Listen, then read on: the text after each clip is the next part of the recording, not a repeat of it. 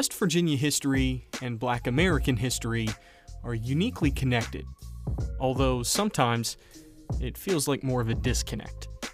Back in 1863, the Mountain State was established from a constitutional amendment and, for the most part, proudly served the Union. Here in 2021, there's an ongoing debate on whether or not the Stonewall Jackson statue should still stand on the Capitol grounds. Not exactly the harmony the state leaders foresaw 150 years ago.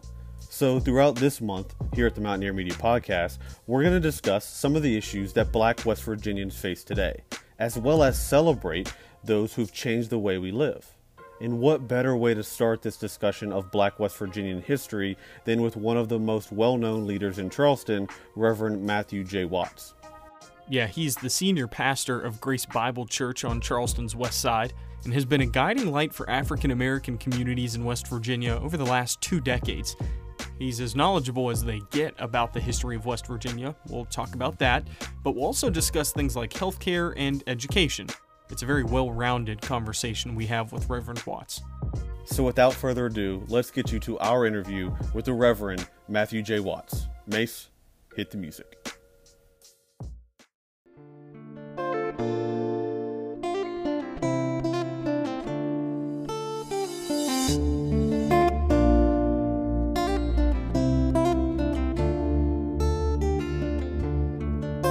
The sun does not always shine in West Virginia, but the people always do.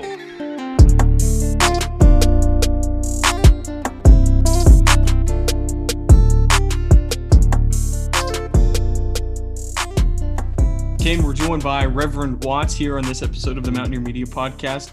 Good afternoon. Happy Monday to you. I hope all is well. Now that we've gotten to February obviously is Black History Month. That's something that likes to be pointed out by everybody. But at the heart of Black History Month, what is important about this month? What is the thing that people need to understand and, be aware of, mostly as, we turn into the second month of 2021? Well, I think one of the things I think it's good that people be aware of is that African Americans have made major contributions to this republic since they arrived here as early as 1619. Historians say the first African Americans were described as the 20 odd Negroes that came up on a slave ship, and they were exchanged by Captain Jopp for food and water and supplies to the Jamestown settlers. And then I would like to say that it's important that the broader community realize that African Americans were more than slaves from 1619 roughly to 1865. And we've been more than a problem since, right? We've been major contributors, right? In every field of human endeavor in this nation, whether it be science, whether it's arts, whether it's entertainment, whether it's fighting every war that's been waged here at a disproportional percentage, whether it's working in the cotton fields and the rice paddies and in the coal mines of West Virginia, African Americans have helped to build this nation. And so it's an opportunity to take a look at some of that and realize we really shouldn't have to have a separate month. But unfortunately, the contributions of African Americans have not been included in the United States historical narrative. Therefore, some years ago, native West Virginian Carter G. Woodson saw fit to establish first a week and then a month to try to highlight contributions of African Americans. And that's what Reverend Watts, we had a an amazing poet and Affrilachian, Crystal Good. I'm not sure if you've ever met with Crystal Good, but she speaks a lot. You know Crystal pretty well, don't you? Yeah, she's your daughter. Yeah. She's sort of like a fifth daughter to me, actually. Yeah. Really? Okay. Didn't know your guys' relationship, but she often speaks, and we had her on. We spoke a lot about Black history within West Virginia, and what it means to be Affrilachian. And I love what she says, that it's not you can't just, we have to reach to a point where, you know, the broader community and really white folks, it's not enough to just be like, to say like, oh, like I'm not like racist, or I'm not, I guess, you know, like almost just accepting like whiteness and not call, or being like passive to, I guess what I'm trying to say, to the overt like racisms that exist. You have to be anti-racist. I know like Black History Month, like you said, it's like we shouldn't have to have a month that like celebrates it. But I always find that interesting too, is that you can't, as a culture, we have to accept that you can't just let things go that, even though they indirectly maybe benefit or like are a slight to the African-American community, you have to be, I guess, like anti-racist and call it out when you see it. And that's what I think maybe will eventually bring about a point where we don't have to have a certain month, I guess, if that makes sense. I think that's an excellent observation. You know, I'm a bit older than you guys are, a lot older, and of course, a lot older than Crystal as well. And I've said this to people, and not in any way regretting being born in West Virginia and regretting spending 63 of my 65 years in West Virginia, because I love this state and I love the people here and really wouldn't want to live anywhere else. But I have to be honest with myself. You know, I've never really felt celebrated, you know, as an African-American person here, to be honest with you, because of some of the social justice positions and stances that I've taken. I think I've been at best just really tolerated, you know, right, and unfairly criticized and excoriated, right? But that's been the lot for being in this state, which I often refer to as wild and wonderful it is, and almost heaven, West Virginia. Deep down within, you know, we still long to be a part of the Virginia Commonwealth and of the Southern Confederacy. And because the African-American population is always so small in this state, and I bring to people's attention, Black people in West Virginia have never posed any type of threat to the political, social, cultural order of the state. We're just a small population, 3.6% of the population. And so we've had to depend upon the goodwill of the majority to protect our rights and make sure we have equal protection under the law, which I really question whether as to not we really do or not, but we've had to depend upon that. And I think if you look at the history of West Virginia, it's always been quite ambivalent toward this issue of race. And I hear the rewriting of history, right? And many Caucasians don't want to accept the fact that West Virginia came in as a slave-holding state. It came in as a unique slaveholding state. And most people realize in the original Constitution, West Virginia said, we don't want any more Black people to come to West Virginia, right? And of course, the Congress didn't accept that, and then they struck a compromise that slavery would gradually be ended in West Virginia, depending upon the age of the person at the time and when they would get freedom. But West Virginia was the only state that was under the control of the Union that was exempt from the 1863 Emancipation Proclamation. People don't realize that. Yeah. And other states that held slaves and other territories that held slaves were not exempt, and those slaves were free if they could get away. But so it's a kind of a unique history. And I always like to say that in West Virginia, we talked about the civil rights movement. We never fully participated in it. And so there is a lot of the residual institutional and structural racism that exists today. It goes undiscussed, and certainly it goes unaddressed. And so many West Virginians look at the problems in the rest of the country as being problems that are somewhere else. And they don't really see that within our state's DNA was sown the same type of racism, same type of bigotry, marginalization, exclusion of African-American people that was a part of the Deep South. But because there was not a large enough population of Blacks here to require the type of real rigid oppression, like an aggressive Ku Klux Klan that was hanging people, you know, on some frequency. But there was a psychological, emotional, and certainly a structural, through economics, through education, through social and cultural means to accomplish the same effect. And that is the marginalization of people of African descent in the state. Yeah, and like, I mean, it makes sense. I mean, it really does make sense. And something I've been educating myself on is that It was recently, you know, like in the last couple of years in the news of like taking down of like the Confederate, you know, monuments and whatnot. Mm-hmm. If you really do your research on that, a lot of them were propped up during that 1920s, 1950s era by the Daughters of Confederacy, essentially to carry on the ideals of, you know, Confederacy Civil War folks. And then, of course, like the renaming of Stonewall Jackson and those sort of things. A lot of people on the surface think, oh, well, that's just a name. Like, why are we doing that? But if you actually look at the true intentions of why those Confederacy monuments were in place, it was to keep in line and keep that sort of culture and celebratory thing for decades to come. So I think there's a lot of nuance to that. And I would encourage people to actually understand why those were put up and the actual good impact of kind of saying, okay, no, wait, we're not going to celebrate, you know, a very troubling time and, you know, people in our country's history. You're exactly right. And it's encouraging to me to see a young person like yourself, Cooper, and CJ, to really kind of understand that and at least be open to exploring it. As you pointed out, I mean, the Daughters of the Confederacy, they did the exact opposite of what Robert E. Lee said should have been done. You lose the war, you lose. You pass the flag, right? You don't fly it. You don't try to resurrect it. You lost. You gave it a great effort. But see, what I like to point out, too, is that it really shows this cognitive dissonance that existed in West Virginia. And I often go even to the naming of the state. So as an amateur historian, right, the name that the people voted on was Kanawha. Yeah. That was supposed to be the name of the state of West Virginia, right? And there was some discussion about it being New Virginia, but the name they settled on was Kanawha.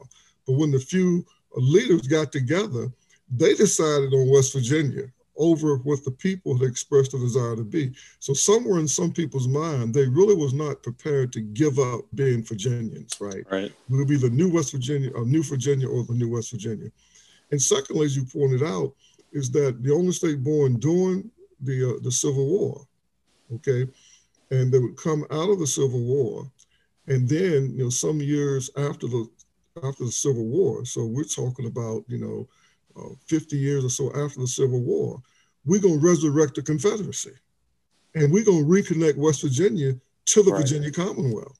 Because the Daughters of the Confederacy marched through the city of Charleston, and they dedicated the statue of Stonewall Jackson on the Capitol grounds when the Capitol was in downtown Charleston.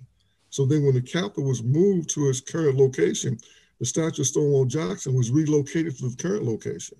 What people don't realize, you found an interesting piece of history, that the statue of Stonewall Jackson, right, it was funded and erected and dedicated, I can't remember right off, but a number of years before there was a statue to the West Virginia men that fought for the Union Army. So now it's juxtaposition on the western side of the Capitol, but it was several years after that. And there were many, many years before there was a statue to Abraham Lincoln. So Stonewall Jackson was celebrated on the Capitol before the Union soldiers that fought and before Abraham Lincoln. That's and so all crazy. Of that is captured right there if you go and read the fine print on your monuments themselves.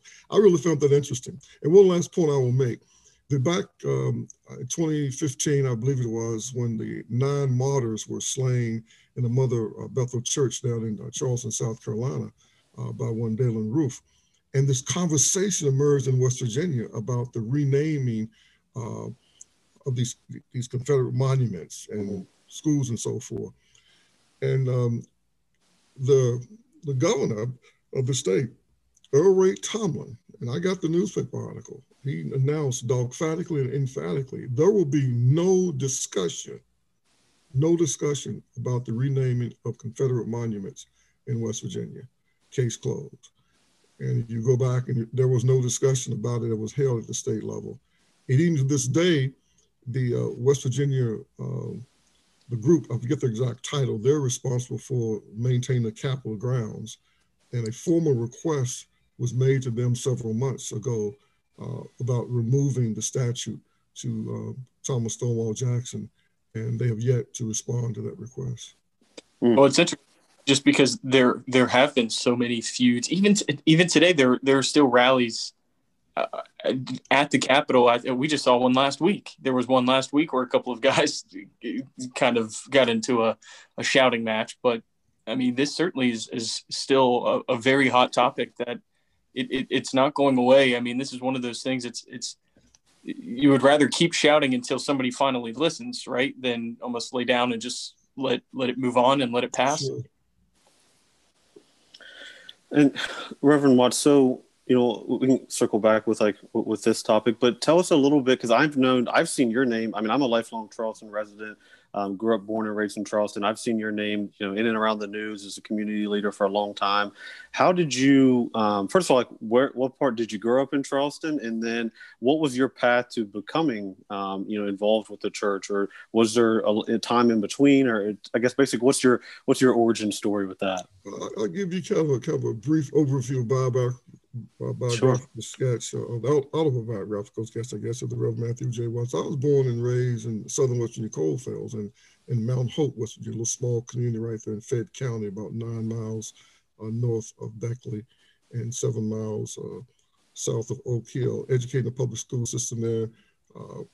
Lived in segregated project neighborhoods. We moved in segregated projects. My grandmother in 1963. And they remained segregated when we moved out in 1972. That just shows you how things worked. Despite the Civil Rights Act of 64, the Voting Rights Act of 65, the Fair Housing Act of 68, we were still living in segregated, federally funded public housing in 1962. And they weren't desegregated, I think, to 1976, I believe. Wow. I went to Washington University Institute of Technology at the time at Montgomery on a partial basketball and athletic scholarship. Graduated with a degree in civil engineering. My background, I love math and science as a young person coming up. I went to Knoxville, Tennessee, worked for a couple of years after graduating from Tech in 1977. And that's where I had a faith experience there in Knoxville, Tennessee. And I came to faith in Jesus Christ. And from that point on, I really had a longing to return back home. And so I came back home in late 1978 to work for the United States, worked for Union Carbide Corporation. I worked for United States Tennessee Valley Authority when I was in Knoxville, Tennessee, and worked there for Union Carbide from late 78 to late 1976, at which time I decided, you know, I really wanted to cast caution to the wind and really go into the ministry full time. I pastored the Grace Bible Church, and I established at that time a nonprofit organization, Hope Community Development Corporation. And my goal and my vision really was to take the engineering skills I had learned in school, the engineering, business management, logistics skills I earned in working over 20 years in corporate America, and try to bring them to the community, in particular the west side of Charleston, and see if we could make a difference over here to create a model that could serve as a template for the rest of the state and other parts of the country. So that's kind of my story, you know, for the last 36 years. This is my 36 years of ministry at the Grace Bible Church. I started the ministry there in 1984, my son of the church, and then came back and went full-time in 1976. And so it was really just studying things, you know. I think my grandmother and my mother sort of instilled in me kind of an intellectual curiosity to ask a lot of questions, to never accept the way things are, why it has to be this way, what could be differently. In my engineering training, it kind of taught me how to analyze things, how to look at things. And I remember learning a principle from the great Charles F. Kettering, a brilliant engineer with the General Motors Corporation. And he made a statement that I'll never forget. It's kind of guided my engineering career and even as a community developer. A problem well-defined is a problem half-solved. And so I've tried to take that approach to defining what really is the problem that we're dealing with. And if I can get it well-defined, then I'm halfway to the solution. And now I can take things I see in the problem and find the right equation of, if I was an engineer or scientist, and then put those things in to solve the problem. So to sort of wrap this up, how I got into this really was just trying to figure out what was wrong. Why did the children from certain communities like the west side of Charleston just didn't seem to be getting a good education, even though we had some of the highest expenditures on public education in the state? Why is it that our kids were disproportionately in the juvenile justice system? Why is it that we were disproportionately represented in the criminal justice system? Why is it that we as a people, African-Americans, were the poorest and the sickest with the poor health outcomes? Why did nothing seem to change? I mean, no matter how much was done, nothing ever seemed to change. And so then just diving into it, you know, by diving into the west side of Charleston, going into schools, developing programs, or working the juvenile justice system, going into the juvenile court, going and visiting the detention centers and the correctional facilities, you know. And I began to realize nothing works the way it's supposed to. And don't nobody care, right? Mm-hmm. It doesn't work the way it's designed to be worked, and it really doesn't care. And people actually continue to get paid whether or not things work the way they were designed to work. And I began to realize there has to be some advocacy, there has to be some changes made, and it has to be both at the policy level and at the programming implementation level. So you got to have right policies, and then those right policies have to be properly funded and then properly executed at the community level. And I really began to see where things really broke down at is when you got to the point of services delivery, is what I call it, where things actually supposed to get done. I don't care what the law is, what the policy is, and what the funding is. It is how is it actually executed at the point of service delivery. And I realized that's where the real problem is and how that is done. So that's what got me really involved. I mean, 20-some years ago, I've been dealing with the legislature for 23 years, right, 24 mm-hmm. years, and trying to help shape and influence policy and then trying to follow the policy to this implementation. So to do that, I had to create a nonprofit organization and say, we're going to do stuff. I'm not going to just be talking about stuff. So right. We're going to do things, right? So over the years, we've run some programs that people don't even realize. We ran at one time the largest reentry program for juvenile offenders in the state of West Virginia. Wow. It's funded by the federal government. And we at we was ranked number 1, 2, or 3 in the country over a 5-year period with that program. And then when it was completed, the state wouldn't fund it, which kind of blew us away. The federal government funded the program for 4 years with another 5th year because we had some money left over. And we had tremendous success in kids that we were working with, but the federal government, they refused to fund the program. I mean, the state refused to fund it. And so, and they said they would take it over and you know, that worked not very well. And we ran, at one time, we had funding to run a very large tutoring and mentoring after-school program, which most people don't realize. Between 2001 and 2004, we ran the Kanawha County Youth Component Workforce Investment Initiative. We had over 300 kids working during the summer during that program. And I run the youth now that come up to me in different places. Remember, don't you remember me? And I always say, yes, I do. I remember you, but I don't know your name. I recognize your face. So we did things, and people don't even realize we did all these things, right? We did these things, and it's documented that we did them. But we could not get sustained funding. And I'm going to tell you why. You can't be an advocate. You can't be a truth teller, right, and be popular with the people that close the resources. Right. So they tried to silence me by not funding my work. And I said, you might keep me from doing this work, you know, because I'm not a man of means. If I was, I'd take my own money, which the little I have, I've taken it and invested in our work. But you won't silence me from having a voice, you know, and from trying to express my opinion. I'm not going to give up my constitutional right that people shed blood for, right, and died, that I could speak freely and use the press freely and have freedom of thought. So we had to pivot a bit to figure out how we maintain our organization. So we got into working, doing things where we could generate revenue. Now, as quiet as it's kept, we were one of the largest property owners on the west side of Charleston. We have been. We got some grant money. We secured some loans, and we said we will take the approach of trying to rebuild the community. And we have rehabbed over 25 houses, have had another 12 or so torn down, a couple of commercial buildings, and trying to create safe, affordable, non-public housing for particularly single mothers with children and couples with children. But as a way of generating some revenue to run a much smaller organization than what we ran in the past. But during that time, we continued to do in-depth research in areas that we feel like are the issues that have the greatest impact on perpetuating systemic and generational poverty. And so we've tried to really dig deeply into that and start bringing things to the surface to try to force legislators to deal with some of these issues. And they're very reluctant to do it, right? So you go back and you find me a speech that any politician gave during the last election where they said, well, when I get in office, I'm gonna come with a plan to address poverty. It just doesn't happen. Politicians won't talk about it. You go to any of our major flagship universities and try to ask them, well, what are y'all doing? How many classes do y'all teach on how to address poverty? Can you get a major or a minor? You can't. So there's no serious conversation, no serious research been done, apart from what my organization has done, on the causes that contribute to poverty in West Virginia.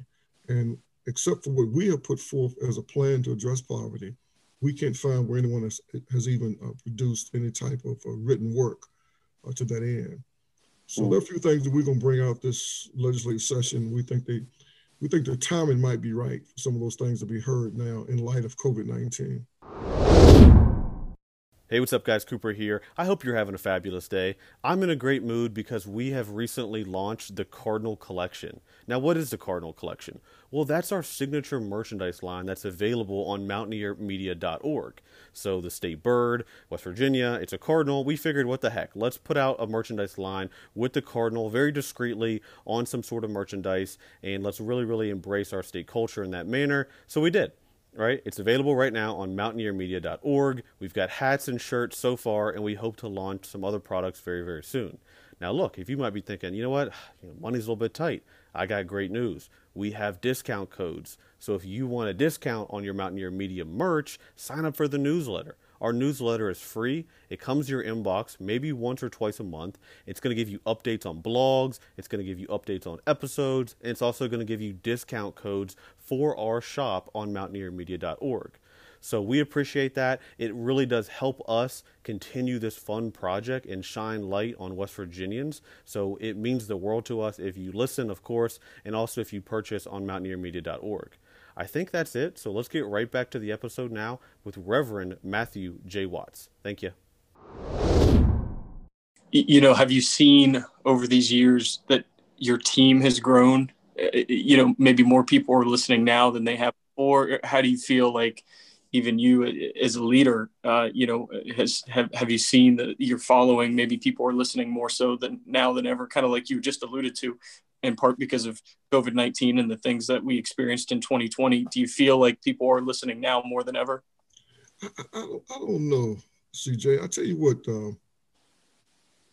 if I have one thing that probably, I'm not going to say it disappoints me, it probably saddens me more than anything, is with all the work that my organization has done over the years with young people and for youth.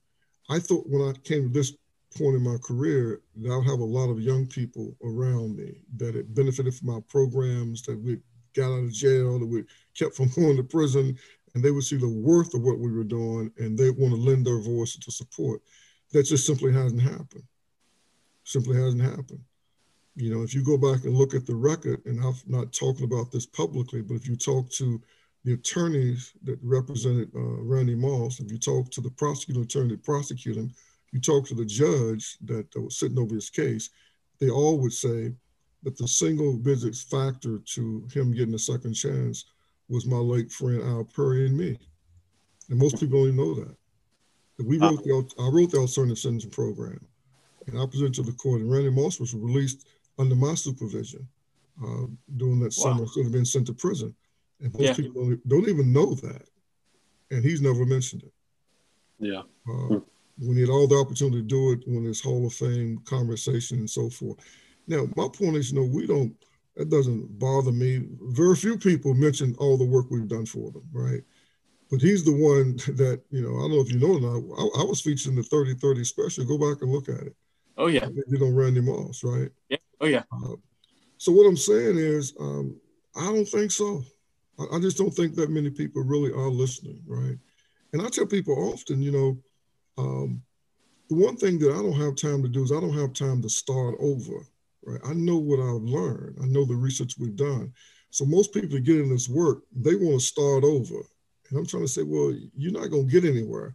And I say to people jokingly, I've become an expert on how to not get anything done. I got a PhD in it, right? And here's how you don't get anything done. Just start over. Right. Every time somebody show up, just keep starting over. Or let the government run some study on it, and then that'll be a decade. Let's study it again, right? Let's bring in some more PhDs and some researchers, and let's study it again.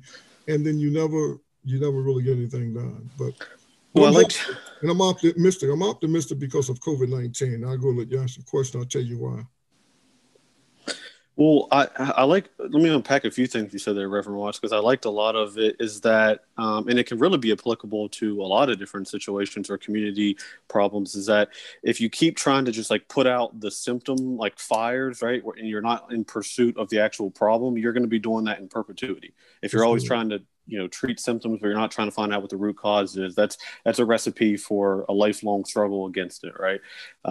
Number two is that, you know, politicians on both sides of the aisle, campaign speeches, everything is, we're going to charge ahead, we're going to do these things.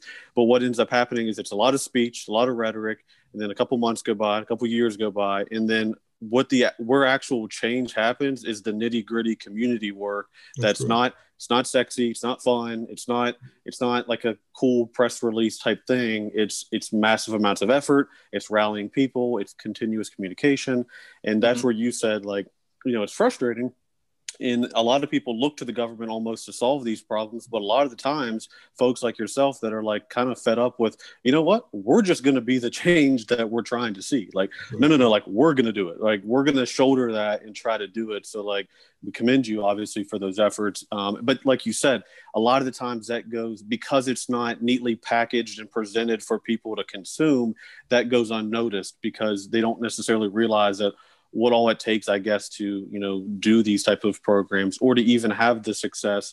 It wasn't just because such and such politician said something. It was because, you know, dozens and dozens and hundreds and, you know, people tried an effort like that.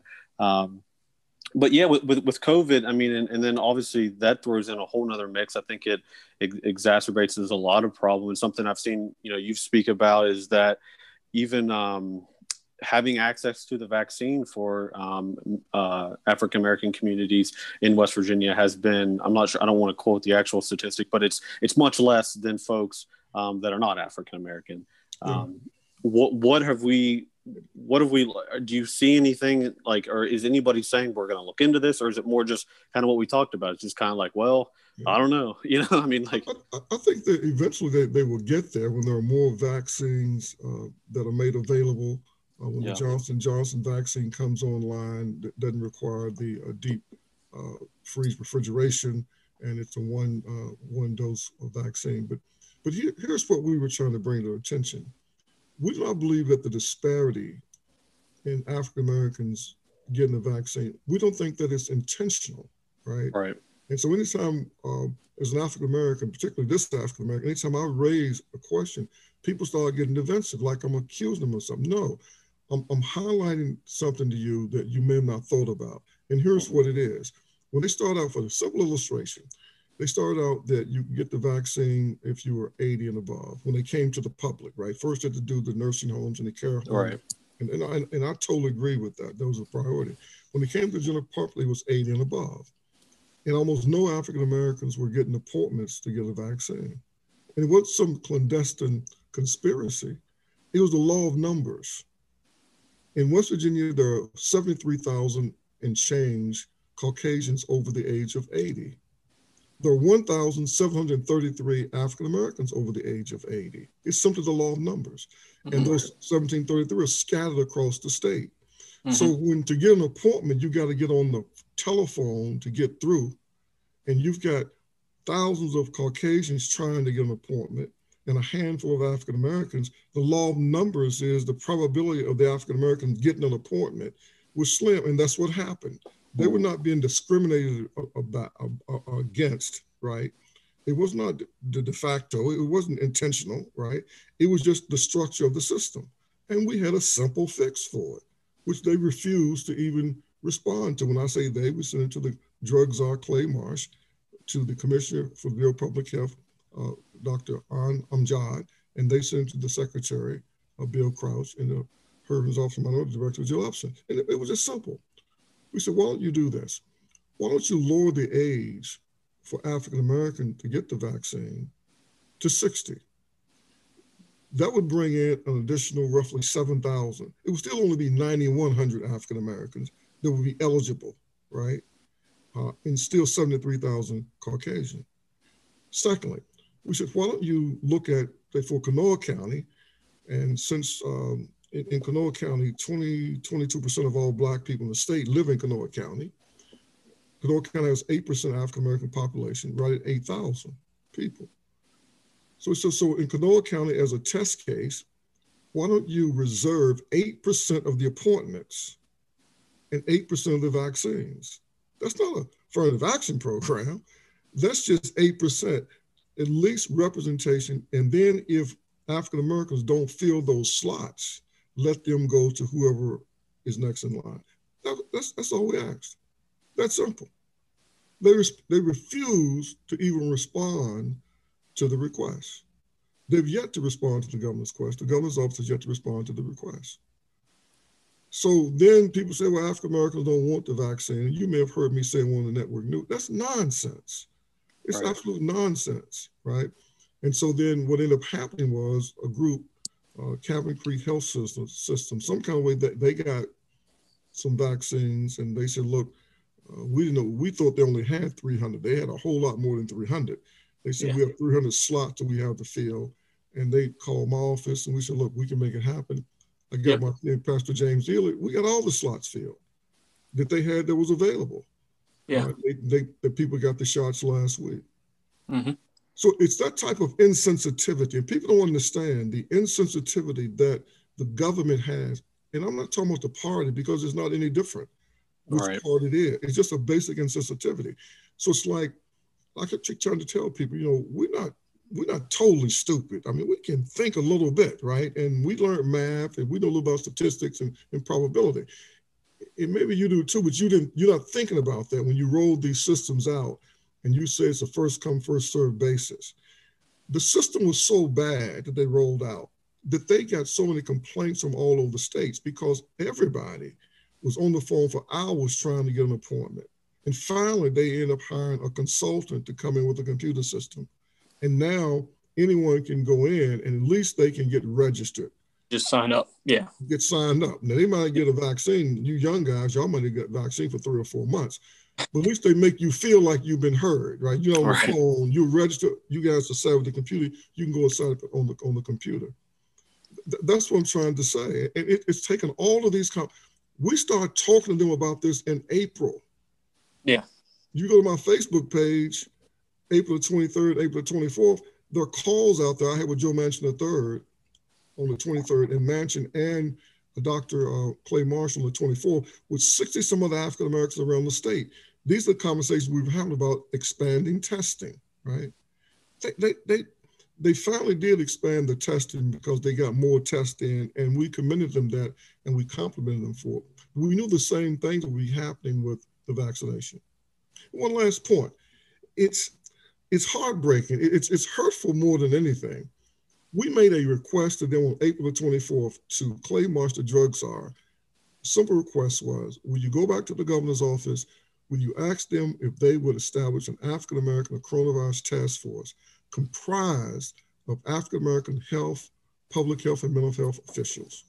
And we told them exactly where they were. Most of them, Dr. Marsh, works for you in W Health Sciences, in the Western School of Public Health, Medical School, and Ruby Hospital. Then that CMC Hospital, CMC Medical School through WVU, Marshall Medical School, Marshall, Calvin Huntington. That's where they are. So then 2 or 3 days later, they came back and said, we got a big idea.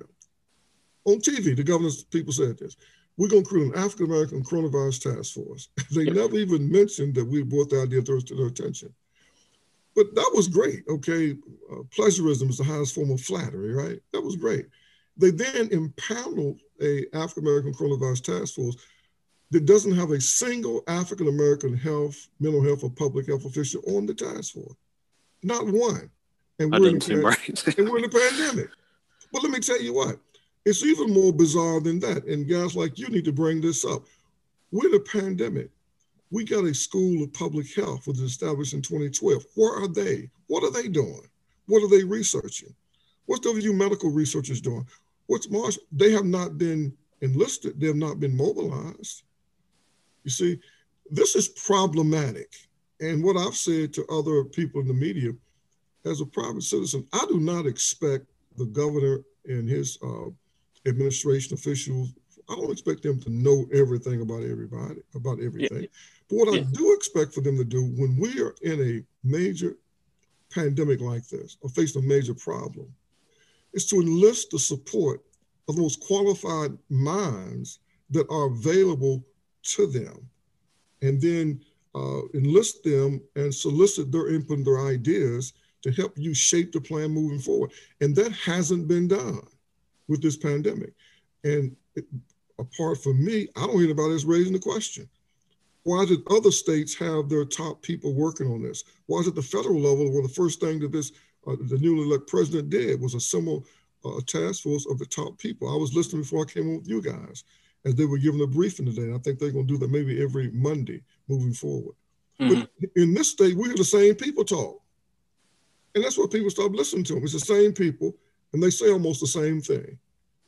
And what needs to happen is our other health, mental health, and public health people need to be unmuted, their tongues unbridled, and we need to hear from some other folk. And that's what we were suggesting in terms of if you want to really increase the confidence and trust that African Americans have in the whole process, the testing, the vaccines, let them hear from some African American people who are trained in that field to share what they think and encourage people, you know, to. So that's, to me, it's frustrating to me, but I think that that's why we have problems in West Virginia, because we don't pull together diversity of thought to solve the problems. And so you create an echo chamber of the same people talking to each other and see the same thing. And a lot of the ideas that they do postulate may have a good foundation, but they're not properly supported on every side. They haven't considered all the ramifications, so they come up a little bit short. Yeah, it's man, it sure is. It's unfortunate. It's a mess. I mean, the whole country and the whole world is dealing with it. But it's, you know, people. You know, when it's local, you know, it seems to be like everyone like cares about things like nationally, but then it's like, okay, but locally you have to act, like you have to be the person, like you can't just be a bystander and this type of stuff. So that's kind of, I mean, that's why I love our platform, is that we're not, I mean, we, CJ and I, Mason and I, we built this ourselves. So we're not beholden to anybody kind of censoring us. We love having guests like you on to give us the straight talk, the real stuff, because this is what people need to hear. And it's like, you know, I can't tell people what to watch or who to listen to, but I think you got to expose yourself. And you, like you said earlier, you got to have an ear. You got to listen as well. I mean, we have 2 ears and 1 mouth, the classic saying. We got to listen to each other. Go ahead, TJ. You know, I kind of want to bring this up too, because it is funny. We've talked about the issues that within the system right now. West Virginia at scale is being heralded as the leader in vaccinations across the country. But when you do break it down, even within the umbrella of good, there are still so many issues that we just can't forget about. Certainly you being one of those people, hey, let's not forget about the details of what details. That's good. Right. Excellent point. I was just listening before I came on with you guys, where, you know, our governor was being interviewed by Craig Melvin, you know, with MSNBC. And he's been getting someone else earlier today, because Craig Melvin made reference to the fact I saw you on another network, right? So, I think it is great that we've topped the nation in getting vaccines out of the vials and into the arms, and I commend them for that. You know, we're just asking them not to forget, you know, this 3.6% of African Americans, and right now whites have been vaccinated at like 12.6% of all whites in the state have been vaccinated. And only 5% of all blacks. And we said, well, why can't we be at 12% at that same rate, right? It's because we have an opportunity to get to the appointments. But there's one other thing I want to touch on before we leave today that I think is a major issue. I think it will be a major issue in the legislature that I would like for you and your listeners to pay attention to. For the last 5 years, I've done a deep dive into this issue of the excessive discipline and the disproportionate suspension and expulsion of low-income white children and black children from public schools. And it's a crisis all over America, and West Virginia is not immune to that. And most people don't realize 18,000 children are suspended from schools in West Virginia every year. And the majority of them are low-income white children, because the low-income white population, you know, is the population that's disciplined and suspended. But blacks are suspended twice the rates of white children. And even Black middle class and upper middle class kids are suspended at a much higher rate. What I'm trying to bring attention to is that I call this the silent, unnoticed, unrecognized underlying condition. And what I've been saying in my writings and in my Facebook posting, this is the most important thing that I've ever worked on in my nearly 40 years of public service. I did not realize how severe this was. And it's at the root, Cooper, you said earlier, the root, it may be at the root of much of West Virginia's negative social pathology. And by that, I mean, suspension contributes to truancy. Truancy contributes to kids being, they become truant because those suspended days are unexcused absences. It often brings them to the juvenile justice system. They're falling behind in school. Many of them end up dropping out of school, and then they're on the schoolyard to prison pipeline. I probably read 35 different studies that's been done by universities around the country. Probably the most impressive one in a way, well, two, University of Pennsylvania study that really started me on this journey 5 years ago when they analyzed suspension in 13 southern states. And West Virginia is considered the 13th northern, most southern state. And quickly, what they pointed out is that there were 2.6 million children suspended from public schools in America every year, 2.6 million. 1.2 million of them are Black. 1.2 to 2.6 million suspended are Black. Right at nearly 50%, even though Blacks only 13 to 15% of the public school population. But what's really concerning is that 55% of all Black children suspended from school in the United States of America are suspended from the 13 southern states, from the Confederacy, right? 55% wow. of all Black children suspended in the United States of America are suspended from schools in the southern 13 southern states. And those states also have some of the highest incarceration rates. That's why I believe this is one of the most important things I've ever worked on. And the study that was done by two professors, well, not a group of professors, from Bowling Green State University and from Eastern Kentucky University, they did a longitudinal study over a 7-year period. And then they've concluded that suspensions is the most significant factor that puts kids from the school to the prison pipeline.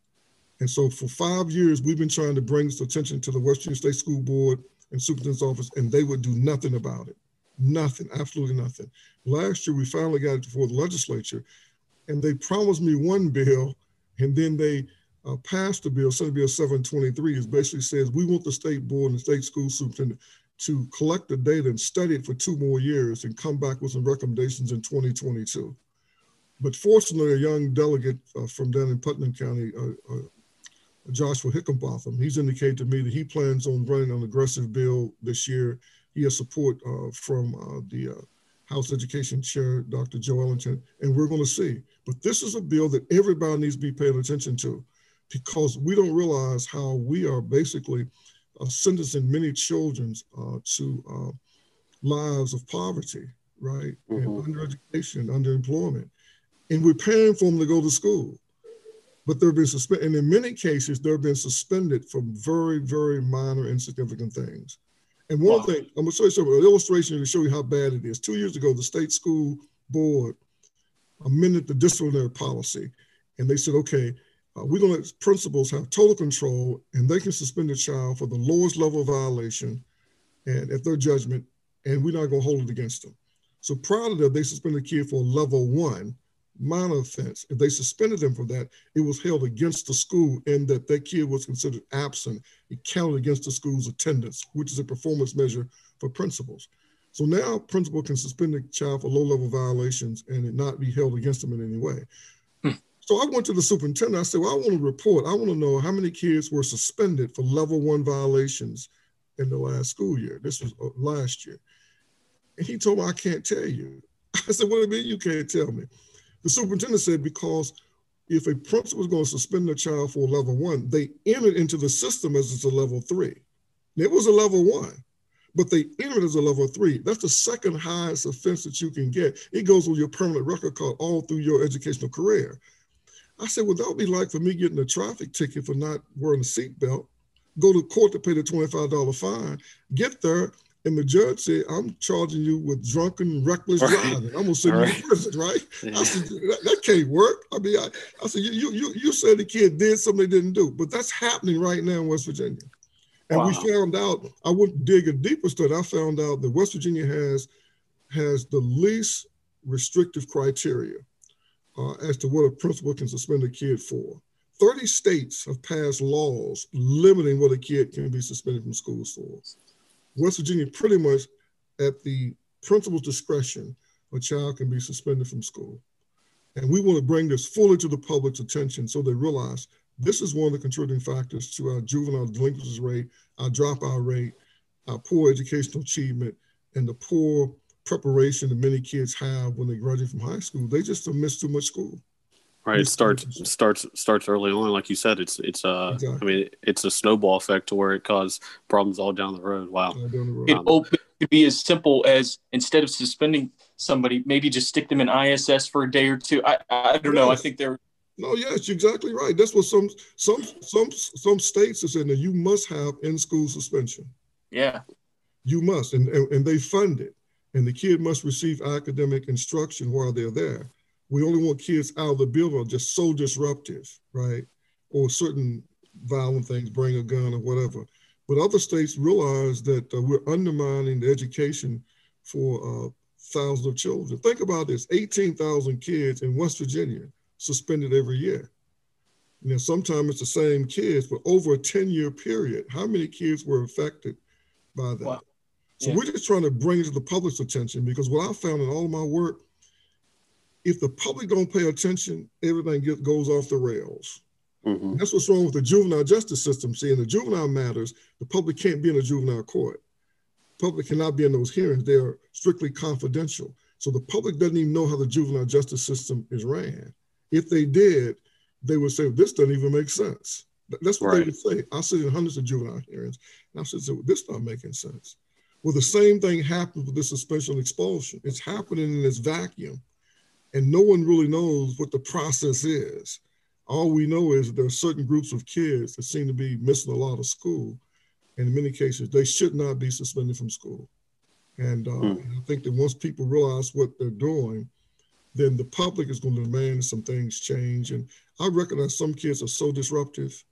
I recognize that some kids really, you got to find an alternative situation. You can't let them disrupt everything, disrupt education for everybody. But the thing there is just the principal has too much power and almost no accountability to anyone for his or her decisions. Yeah. And that's what we want people to understand. Yeah. Well, we'll certainly use our platform to shine light on it. Yeah, man.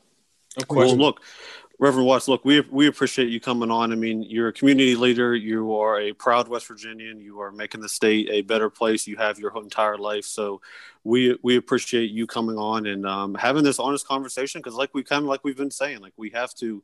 A lot of these nuanced problems are not what's in the headlines, but I'm an optimist. I tend to believe that if we keep communicating and we keep trying to share and shine light, then I think that leads to progress. So we appreciate you sharing your perspective. On it. I can just make one plug for my Facebook page. Please. Matthew J. Watts. I had never been on Facebook until the pandemic.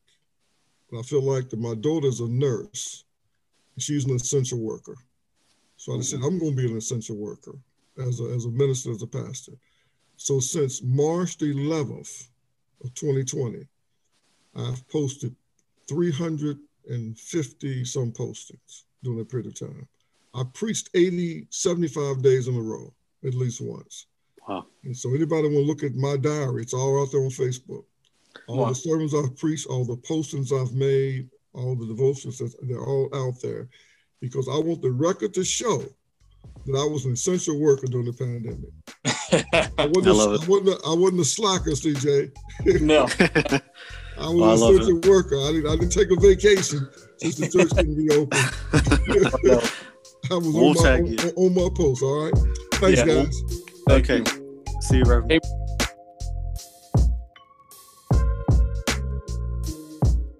All right, guys, that'll do it for another episode of the Mountaineer Media Podcast. Big thank you to Reverend Matthew J. Watts for coming on and sharing some incredible stories, some honest takes, and a lifetime worth of experience.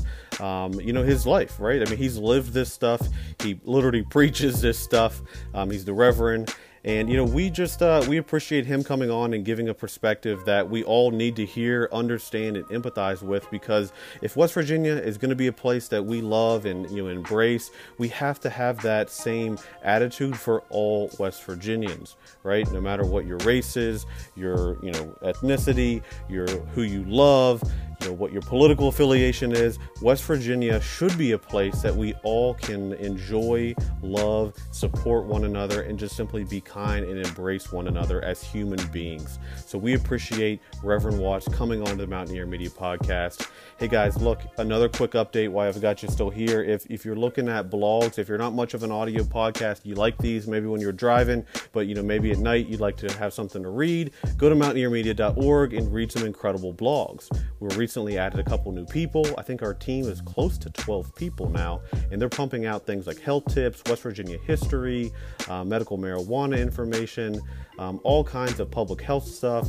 Really, really cool blogs that are coming out seemingly by the hour, but check that out. Merchandise is always available on mountaineermedia.org. Discount codes. If you sign up for the newsletter, you get discount codes. Save you some money. Enjoy the podcast, learn about West Virginia, rock our gear, and save some money while you're doing it. So look, guys, as always, we appreciate CJ Mason. Hey, forgot Mason. Look, never forget Mason. Shout out Mason Jack for producing the Mountaineer Media Podcast.